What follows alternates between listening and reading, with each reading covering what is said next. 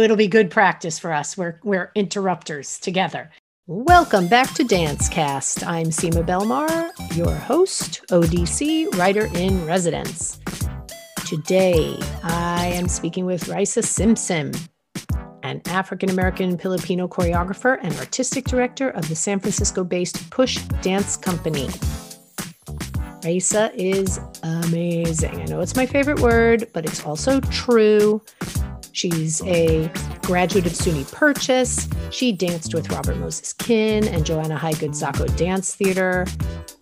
And you are going to hear about her current project, which is a BIPOC sanctuary in the Soma district of San Francisco, among other things. Before we get to the interview, the ODC calendar. Reserve your tickets for ODC Theater's fall season featuring performances and digital experiences by Christy Funsch, Inkboat with Ann Carlson, Chitresh Das Institute, Amy Seiwert's Imagery, Kinetech Arts, and Raw Dance at odc.dance slash calendar.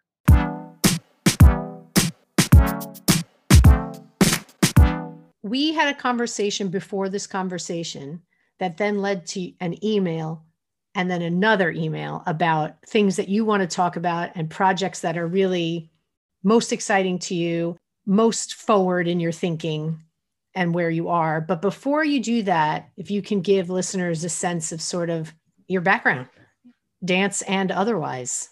Oh, my background. When I arrived here in the Bay Area, I started working with Robert Moses Kin and then Joanna Haigood, Zaccho Dance Theater. And I'm probably most well known for being artistic director of Push Dance Company, which is now in its 16th season. And it's it seemed like you know such a like experiment when i started it and to see it grow into a 16 year old organization that's just a shock. Where did you come from before the bay area? I'm always curious about that. You know i'm a daughter of the great migration and also i'm a daughter of an immigrant mother from the philippines. So i um, started sort of like traveling from the Cleveland, Ohio area where I was born to Texas and then landed in San Jose. And then um, I did my undergrad in New York. Then I came back and I stayed. Yeah. So I don't know if I'm a transplant. I'm just all about migrating. Yeah. I asked that question also because I'm always interested in the ways the places we come from have influenced our dance training, which is the next thing I want to hear a little bit about when the dancing started and what the training is. Because, for example, in a recent podcast, I was talking with my guests about our training histories. And I talked about mine being like this average history of just like ballet, tap, jazz in the studio, and then these sorts of things. But when I think about it now, that same that same story in Brooklyn, in the neighborhood that I grew up in, will be different than in Los Angeles or San Francisco or Amarillo, Texas, even if it still has those same dance genres, those boxes ticked. Just the style of studio, the kind of space you're in, the kind of teachers you have, the kind of people you're dancing with, the expectations. So, if you want to just give us a little bit about that, I would love to know. Yeah, I mean, I'll be honest. I, I didn't think about dance as training. Dance was always around in my household. And so when I think about people saying, well, where did you train? And, you know, what have you done? I'm always kind of laughing inside. It's just like, you know, we always danced. We always made up our own dances. We always put the cardboard on the grass and started breaking. So that was always around you know, music from the 70s was always around. My father was a musician. I mean, you know, it was just like a part of life and a way of living. So, you know, I, I was a quiet person. In fact, I still don't talk. And when I do talk, it shocks people. My mom, she put me into dance because she said, Do you want to dance? Because I obviously didn't speak. And I just nodded my head quietly, like, I don't think that she was thinking, wow, you know, Race is going to get classical training. She just thought, well, she's going to go to dance classes and, you know, make friends and have a good time. So she took me to, you know, in San Jose, what probably was one of few dance studios per se that had you know everything in it. And um, you know it couldn't have been more artistically rigorous. It was a Cecchetti ballet dance studio. And it also had flamenco and jazz dance. And my teacher was very serious about the training whether it be you know jazz flamenco or ballet. She's very serious you know she was the type of teacher that carried the stick around. That's kind of like where my dance training sort of blossomed. And i was one of those kids that had like the facility for dance. I mean i was they used to call me ostrich arms in my ballet class because my arms were so skinny. I was one of those kids that i, I didn't know that i had the facility for it um, until later in my life. But i blended in quite well into like this european aesthetic of dance I didn't decide to be a dancer until I was 16. So I was still taking it off and on here and there. And then finally at 16, I was like, you know, I think I, I might want to do this. And my mom, you know, just being an immigrant, there was just no way that I was going to just be an artist. I was starting to go to a school where the director kind of not not really tried to get everybody to do homeschooling, but hinted that if you wanted to do this seriously, you should do homeschooling. And she was just like, no way, you're going to college. So I went as far as way away as I could in New York. I just had to get out of San Jose. That's all I could think of. Yeah, that, that was my thing. I was in New York and I was like, how far away can I get from here? Uh, not because New York was bad, but you can imagine. And I only got as far as Wisconsin the first time, but then I kept pushing west yeah, you, you said something at the beginning of answering that question that really helps me just to think about my language, this language of training, because I don't, I certainly no longer, if I ever did, but I definitely do not now subscribe to some idea that there's like real dance over on the side of studio training and the other stuff that you learn growing up in your family or in the street or in the clubs is somehow lesser uh, of a practice. I don't believe that, but my, but the language I use to ask the question suggests that that I do, or that I have that division, or somehow that your your path of a dancer doesn't start in some way until you get that official stamp from like your stick wielding Cecchetti teacher or something like that. So that's really helpful to me. I'm glad you said that. And I think part of why I asked you in particular that question using the word training is because of what I know about push and what I know about the emphasis on concert dance, right? Which makes that, even though there are other forms certainly that are being staged. I mean, always I think about Rennie Harris and hip hop and various, obviously, the Ethnic Dance Festival stages everything, and none of it is often thought of as concert dance. That's a whole other can of worms. But so tell me a little bit about push. Well, yes, concert dance. I mean, that's what we're all sort of striving for, right? To be in front of an audience. And I mean, I learned such at an early age that you really have to dance for yourself. So I had some really great teachers that sort of instilled that. You could train or run away from your training. No matter what we're doing, you know, we're always training, whether it be, you know, something from the African diaspora in terms of dance or um, wherever type of diaspora you come from. We're always constantly training in it. And so, you know, what push is, is definitely, I think, categorized as concert dance, but yet still, you know, in the process, we are um, really driving towards tradition and ritual. Now, I don't want to take the word traditional because that can really mean something, but I feel like, you know, being African American, tradition is constantly evolving and we're constantly sort of making this circular like loop. You know, it's not a historical, it's not apolitical. It really sort of goes back to the past and then, you know, returns in the present, but it's kind of renewed. It's sort of renewed in a way that, you know, harkens to the future. So I think that pushes all those things that I've tried to get away from. And when I first started the company, I thought that you know, I really had to be that stick loading Cecchetti teacher. I mean, whew, I was a horrible director. Not that I didn't take care of people in the room, but I was really, you know, hard on myself and hard on the people in the room. And I think that at some point I just took a step back and looked at everybody and even like looked at myself in the mirror finally and just said like if we're not enjoying this why are we here? Why am i why am i putting on you know all this pressure? Why am i putting this pressure on people in order to reach this level of professionalism that nobody can attain? So at one point i just finally let go of a lot of different things that i had learned and started to unlearn especially when it came to how I treated people in the company. I think that I finally just said, look, I'm not interested in dance if this is what it is, if this is how we define it. So that was that was sort of um, a turning point. I don't I don't know what the turning point really was, but at some point it hit rock bottom for me, and I made a, a flip and a switch. What did did rock bottom look like? Just feeling crappy all the time or just feeling angry a lot or or did it or did you actually get feedback from the people you were working with no i think everybody was scared at me at that point and it felt silly it felt pretty silly i was bad i was doing some bad stuff but i was doing something that i felt as though every other director was doing and in some ways that was true right? I mean directors we get away with throwing tantrums. We get away with playing mind games and talking about people.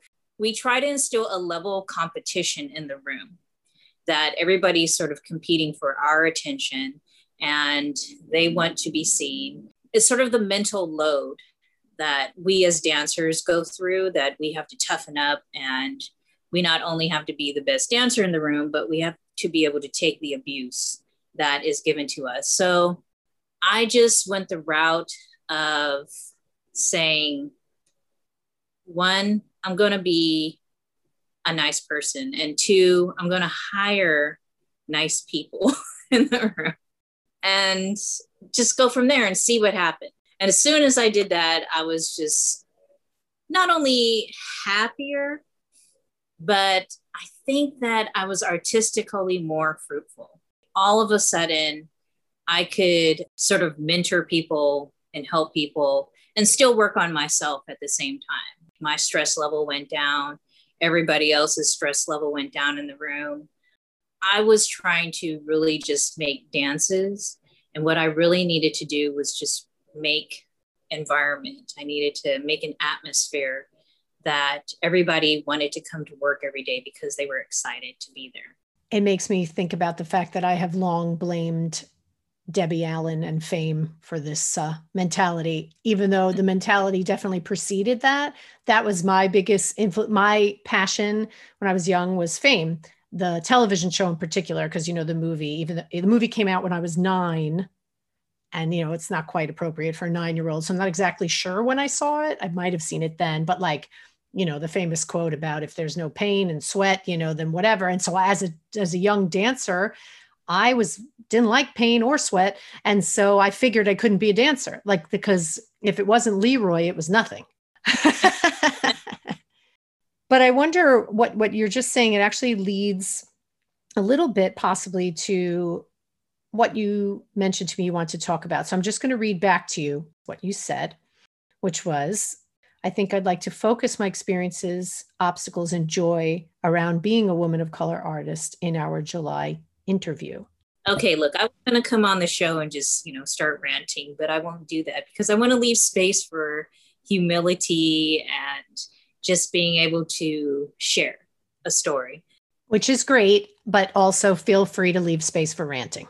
If it comes up, I will. And and maybe this is, you know, another thing that I just need to journal about, but I didn't know what misogyny was until I became a director. And being a woman of color, I didn't realize how people were, you know, relating to me as a woman of color.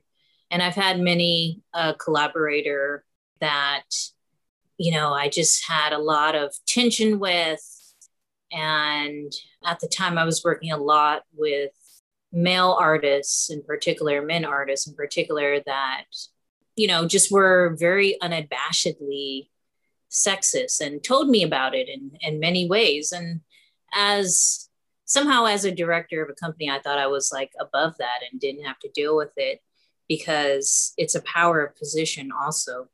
So, I mean, that experience of, you know, walking into a setting or being in a room and just being a, the only person that looked like me, it made for, you know, a very lonely existence at times.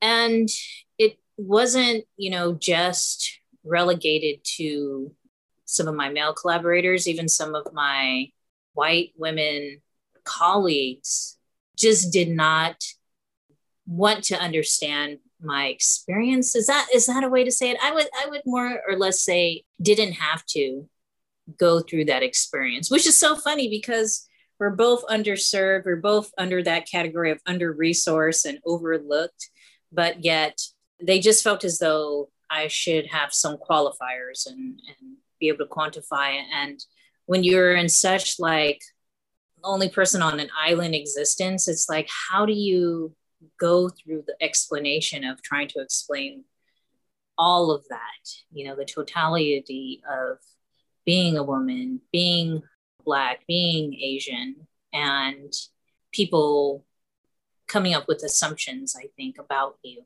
I still go through it. It's not like it's disappeared because of where i am or who i am.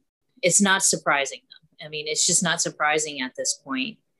I would say that definitely talking about this is kind of funny because in the back of my mind, I have this colleague of mine who's always like, Well, what did you do? Or why don't you do something? it's just so funny because I'm just like, Well, I, I am. Uh, it's just having to explain it again. So, having to explain what exactly I'm a little lost. I mean, maybe I'm sure you probably don't want to name names and get specific, but what's this? I want to know what what that explanation looks like if you want, but also it's just making me think, you know, Kimberlé Crenshaw's concept of intersectionality, I think will never not be crucial to these conversations. And so when you talk about your white female colleagues and go, you know, we have these things in common, like we're we're both underserved. We're both subject to misogyny and sexism.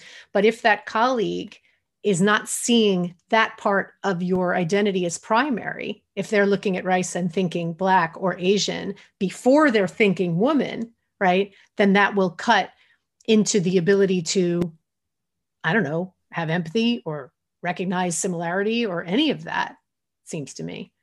You know, that's what kind of gives me pause is when it comes to minorities, particularly Black people, yes, there is intersectionality, but there's also sort of this ownership that other people have over your identity, right? It's like they get to define what you are and they get to define how much diversity is around in the space.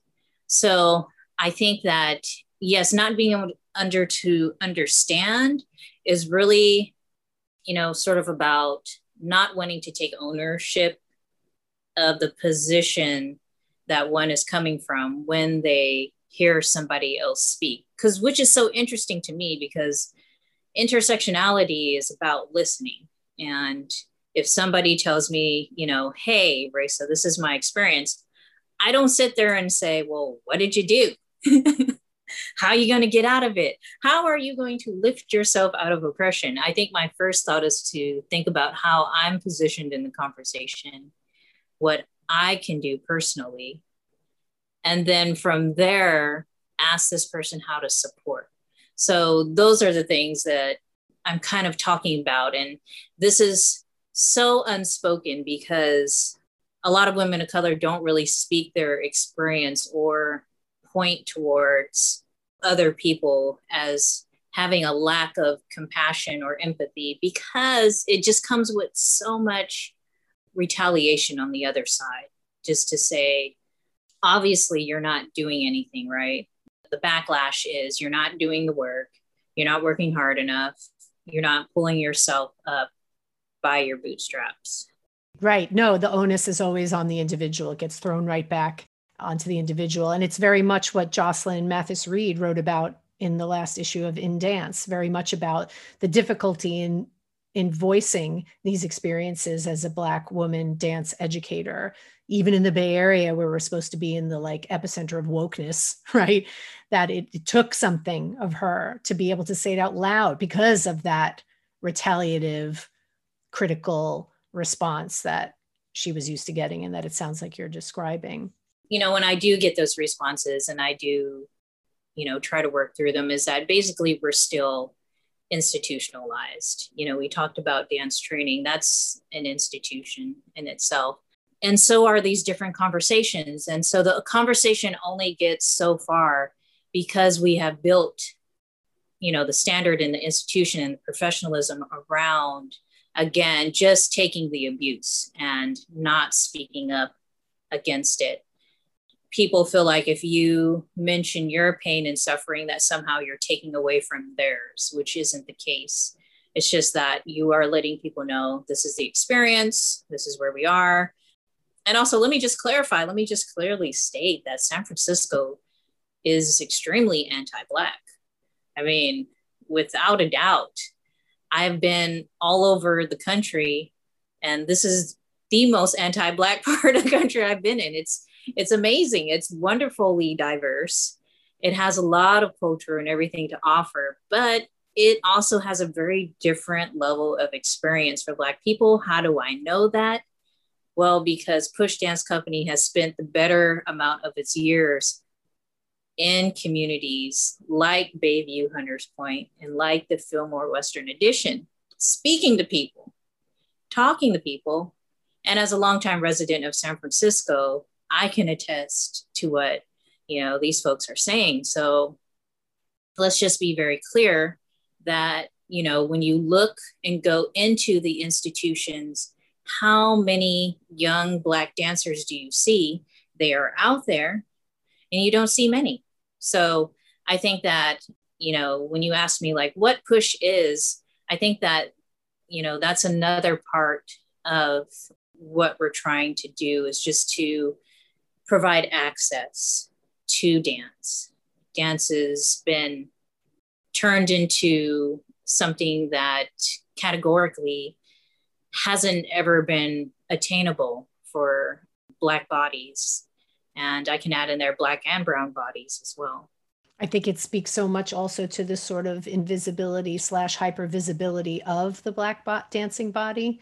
We, I think I've mentioned Brenda Dixon Gottschild more than once, but I think that you know there's something about I'm what the reason why I'm saying that is because I can hear certain listeners be like, "What is she talking about?" You know, there's so many black dancers. Like, everybody em- wants to emulate black dancers and even in concert dance you know I, I hear it because because this is the kind of conversation i have with people with white people who have have have absorbed some idea that now they have no chance at all of getting any institutional funding and then because of efforts toward racial equity but then when you keep looking at the grant cycles and who's getting funding it's that's not bearing out I always joke because, you know, people are like, wow, you're getting, you know, funded. I'm like, yeah, but it's like $50. Like, I, I love it. Thank you so much. but, you know, um, and somebody else pointed it out to me once. They're like, Racy, you got some funding, but it's like significantly less than these other groups, companies, institutions. And I was like, that is so true. Why are we at the bottom you know why are we crabs in a barrel just trying to like step over each other to get this money and so at one point i stopped applying for certain things in terms of the funding cycle but let me just go back a little bit because something you said just you know made me think about um, diversity in the you know the dance community and when i arrived here that was like the driving word was diversity but really, I really found what people had was tokenization. And I think that for uh, the dance community, maybe in the San Francisco area, because I, I live here, I don't know about the other San Francisco Bay Area counties, but I think for them, they think that that is actually diversity. They think tokenization is diversity, and it is not. And I think that you know our funding and our grant makers have always sort of relied on the more established, the longest running groups with the most money to fix this problem of diversity. So, you know, when you talk about push versus what other organizations have been around are doing, we have always been diverse because that's how it started. It started out with me. And of course, at the time, I also have to say that, you know, I was tokenizing my group as well. And then at one point I was like, I, I just don't see this going the way it's going to go because really we're telling stories about people of color. And, you know, I'll be honest, actually, in a process, I'll go back. I asked a group of dancers, what do you know about mixed race, mixed heritage? And everybody in the room was like, nothing. And so at that point, I had to step back and say, well, you can do the work, like you're a great dancer, but you can't do the work because you can't work with community. You can't work with people that come from different cultures, come from different races and backgrounds. So at that point, I started to really focus on working with people that could deal with the sort of issues that I was working with. I basically ask people up front now and ask them, can they tell me their own story? And if a dancer cannot tell me their own story, then I know that they cannot relate to somebody else's. So there's an expectation of a certain amount of self reflexivity for your dancers. Yeah. And, you know, if somebody doesn't know the name Brenda Dixon Gottschild, that's also, I mean, I won't kick them out of the company, but they should know who broke you know, the story on all of this, who finally said, our dance community has sort of invisibilized Black dance for so long, as well as other cultures for so long, and culturally appropriated from other cultures for so long that when they actually acknowledge it, people are just gasping and clutching their pearls. And when she said it, you know, she was ostracized for many years and by so many different people. But these are things that Balanchine, Beethoven, all the way to a lot of quote unquote classical artists have said that they do, that they take from other cultures, in particular Black culture. Yeah. Well, it leads me to want to hear about the second email you sent me about what you wanted to talk about, which was the BIPOC sanctuary. Yeah. Okay. So obviously you've heard my story of being in the Bay Area and it's terrible. You know? oh, I've been running away from this community. But no, I, I did for the good 10 years of my career, I kind of like hid myself away from studios. Let me just say this I've been going to Alonzo King LINES Dance Center since I was 16 and I think I've been kicked out of there twice. No, I'm just kidding. but I started I started going there once I decided I wanted to be a professional dancer at 16. So I mean, I, I definitely love this dance community and you know I'm gracious towards it and want to support. But I had to step away because I needed to just be able to clear my head and form my own way of working. I didn't want my dance lineage to really get in the way of what I wanted to achieve with Push. And I started working at the African American Cultural Complex, which even some native San Franciscans don't even know that building is there. It's off of Webster and Fulton. And it's so funny because they have two dance studios.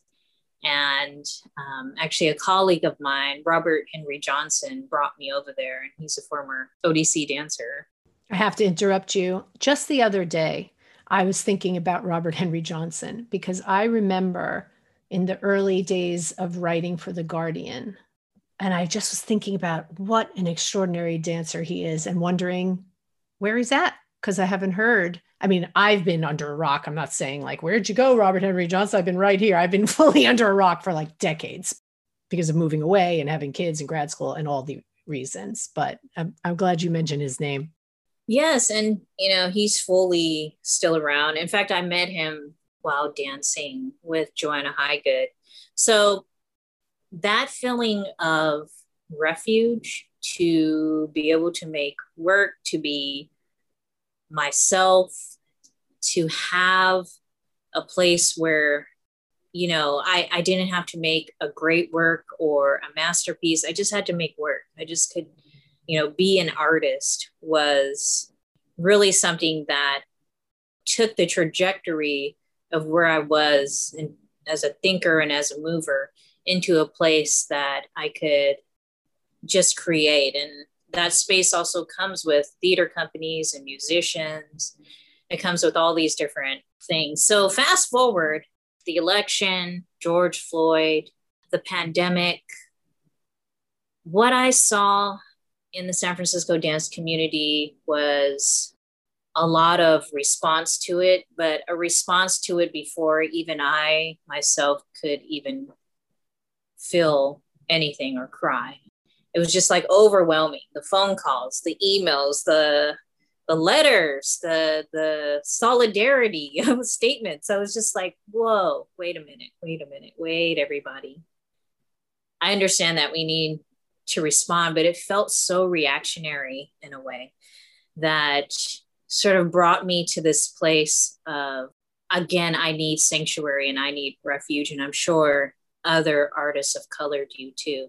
So prior to the pandemic happening, Push was already sort of, you know, looking at a feasibility study and forming one and creating this feasibility study, ironically, with Victor Goetzmann, who is the ODC, former ODC executive director, and I knew his wife really well, No Hayashi. She and I worked together for about five years. And I saw that he was doing space planning. And I was like, hey, Victor, why don't we apply for this San Francisco, San Francisco Arts Commission grant and do some space, you know, space planning. If we don't get this grant, we won't do it. And miraculously, we got this grant. And it was funny because, you know, you get to listen in on the comments from people. And it felt like it was on, it, you know, Push was hanging by a thread getting this grant, but we were able to get it. And the sanctuary idea came about through this process because I learned so much about this process. It just wasn't space planning, it was really about this whole generational wealth gap, this whole exclusion you know in the talks of you know being able to speak about expansion for your dance company as well as you know generating revenue for it that for years I had never known about, nor have I had anybody, you know, before me ever speak about too. It was like, wow, these are the conversations that dance companies, theater companies of color really don't necessarily get to have. The grants out there aren't just, you know, $50, they're more like 700,000 you know, for acquisition. And so it's a huge leap, it's a huge jump. And this was sort of a turning point too, because yes, I could go into this with just, well, Push Dance Company needs a home. We need their own studio. We need rehearsal space. We've been nomadic. We've been working out of Soma. We've been working out of, you know, Fillmore, Western Addition, and so forth and so on. But something about what was going on in our nation and the sort of reckoning and the resistance and everybody you know telling me to be resilient. Again that bootstrap sort of like pull it up feeling. I don't know if there's a bipoc sanctuary in san francisco but i'm going to make one. And i'm going to make it a place where people can just rest. I want there to be practices that are restorative and reparative. And i want people to be supported when they're making their work like I was. Because I know what that feels like.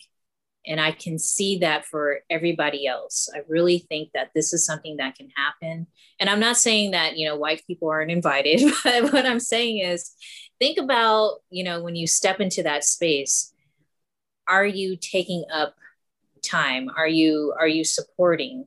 Are you there because you're there because um, people of color heal you, or are you there to really take part in something that is about helping them heal because that's what I kind of felt like, you know, the solidarity statements where it was like, we need to heal and we need to repair this broken relationship. And we, you know, you know, we, we see what we we did, but we don't know where to go from here.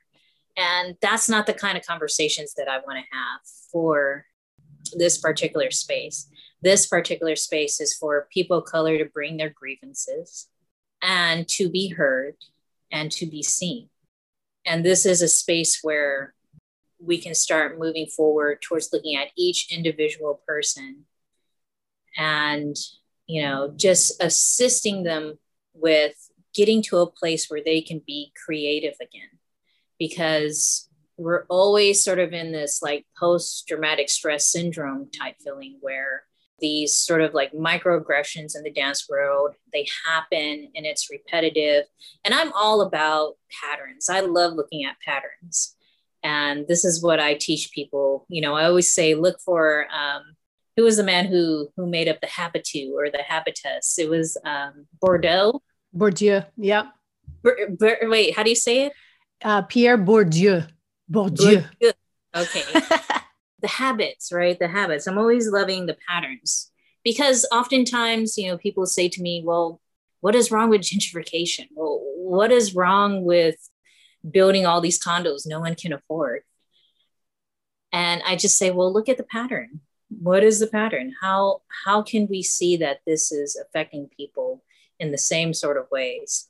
So that's, you know, sort of the overarching look of the BIPOC sanctuary. It's this anchor space for people to create. And also, let's put different types of dance other than European dances like ballet in particular, and also, you know, some forms of modern dance at the center of training. So, this is also a space where Push is going to build a conservatory and it's scary though, because, you know, what we're really saying is that this is going to be ethnographic dance and this is going to be the basis of your training. And you are going to get jobs by training here for two years. It's a two year program. And trust me, when you leave, you will get a job. But we're not going to, you know, center whiteness as the basis for training. So it's more than just a space. Well, first of all, where are you at now with it? Like what's what's happening with the space idea and then the program? How's it designed? Who teaches in it? Yes, these are all good questions that need answered, aren't they? That's so funny you should mention. But here's what I'll say is that we have found a space and it's in the Soma district. So what we're looking at is working with CAST and we are going to potentially move into the space at the CAST building. Where we are right now is that we've sort of submitted a letter of interest and we're talking about what sort of lease agreement we should have and how it should all work. But I really believe in this space because it's being donated by the Brookfield Company, which is building that 5M project and properties out there in Soma and they've sort of like secured this whole building which is i call it the cast building but um, historically it's been called the dempster building. And the history behind it was that that building used to be for i believe printing and the chronicle was somehow involved with that. Can you tell me what cast means? For those who don't know cast is the community um, arts stabilization trust. It is currently spearheaded by Moy Eng, who is amazing and one of my good friends that I've known for a while. Actually, I, I danced with her husband, Thais Wortham, is there, and we've been working with their real estate agent, Caroline. So I believe that um, this space really needs people of color in it. Unfortunately, it is part of this sort of sordid history of creating developments in communities. And recently, I got a chance to get a hold of the, you know, San Francisco Public Health Department's report on how it's going to affect that community environmentally and also in transportation wise. So many people are involved in those conversations already that I don't even need to like jump in and say that I've done anything extraordinary. So Soma Fil- Filipinas is there. There's also this, as we know, like, you know, the Folsom Street Festival and the leather culture is there. And then there's a transgender community that is there. There's also, you know, not a huge amount, but a significant amount of African American residents that are there as well. So all these folks are impacted by this particular development. I think that by them giving this building to CAST is going to significantly stabilize our rent in that area. So I won't say that we're moving in. I mean, I'm not picking out paint colors just yet, but this is what we're looking at. This is the space that we're looking at.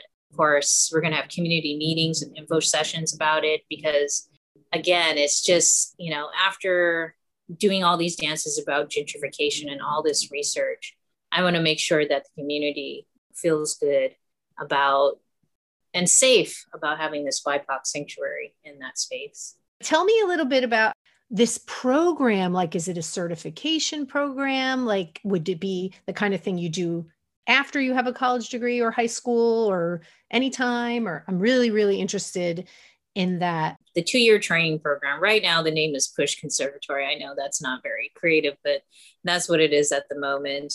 It is going to be certified, and um, we're working towards getting it certified because I think it's important to be able to have a dance program that one doesn't break the bank. I know that I went to a four year school for dance, and I just thought to myself, did I really need to pay that much money just to, you know, get myself into debt because I wanted to be a dancer? So the two year program we thought was enough. And it's for 18 to 26. So if you're wondering, is this for me? Should I go into dance?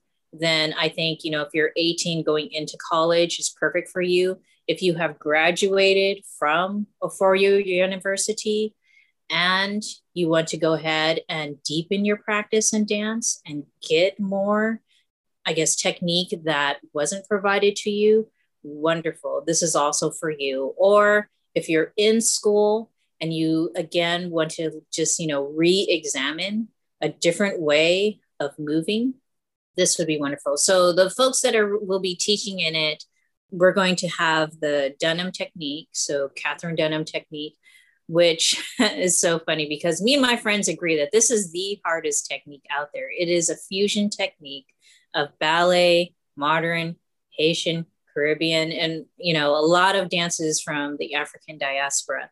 There will also be jazz. We said, you know, we're not centering whiteness, but there will be ballet classes. There will also be, I'm hoping, gyrokinesis, as well as elements of improv and theater. So it's going to be a very like holistic, well-rounded program. We're going to start off, you know, like 9 a.m. with conditioning classes and yoga um, and then from there, we're going to go straight into the modern dance techniques. So there will also be advanced contemporary. There also will be a class called professional study, which will bring in a lot of master teachers from everywhere else and hopefully some people who have dance companies. And it's going to be really heavily guided in terms of it's going to be performance based. And I just think it's really important for people to have experience on stage and oftentimes, you know, if you've been a hip hop dancer and you're looking to move into the concert dance realm, that, you know, sometimes you're sort of placed in the back, you're hidden off to the side. This is not that program. You're going to be up in the forefront. You're going to be right.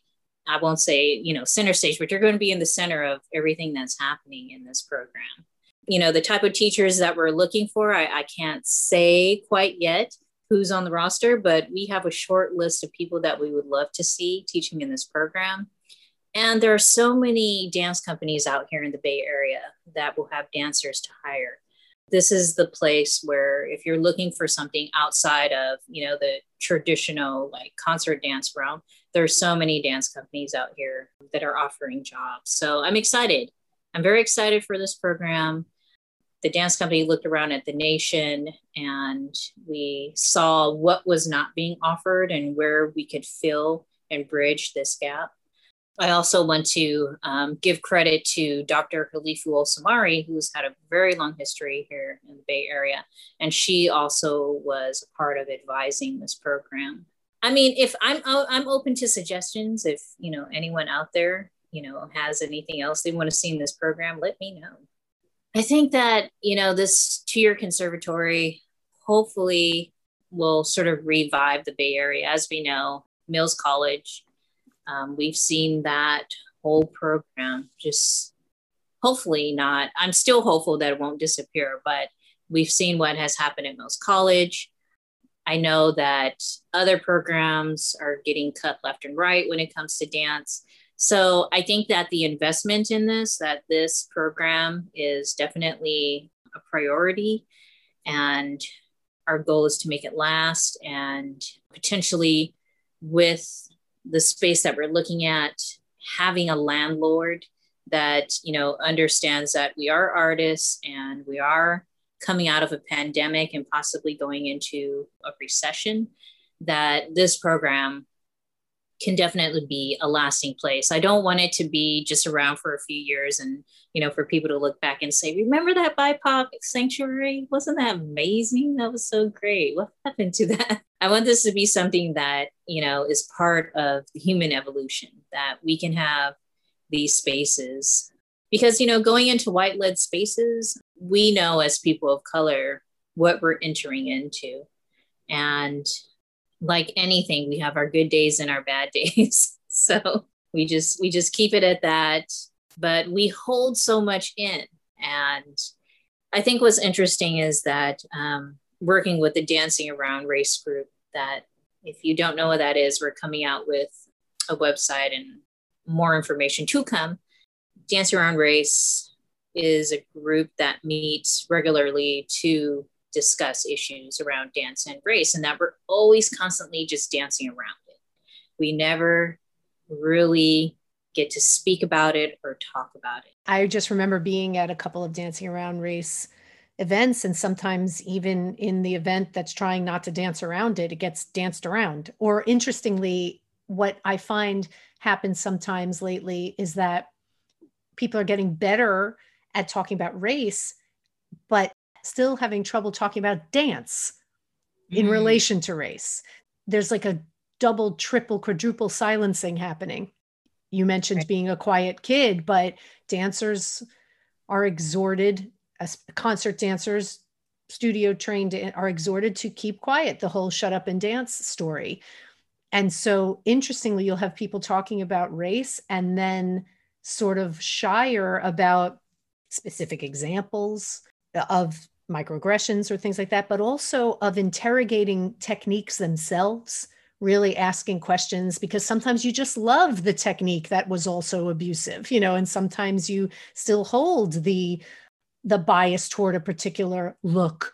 And you know it's so it's a really it's it's a i love that dancing around race exists and i'm glad it keeps going and i'm excited for a new website and whatever i can learn about and be part of the last thing I want to ask you before you go is do you want to say something about your September event?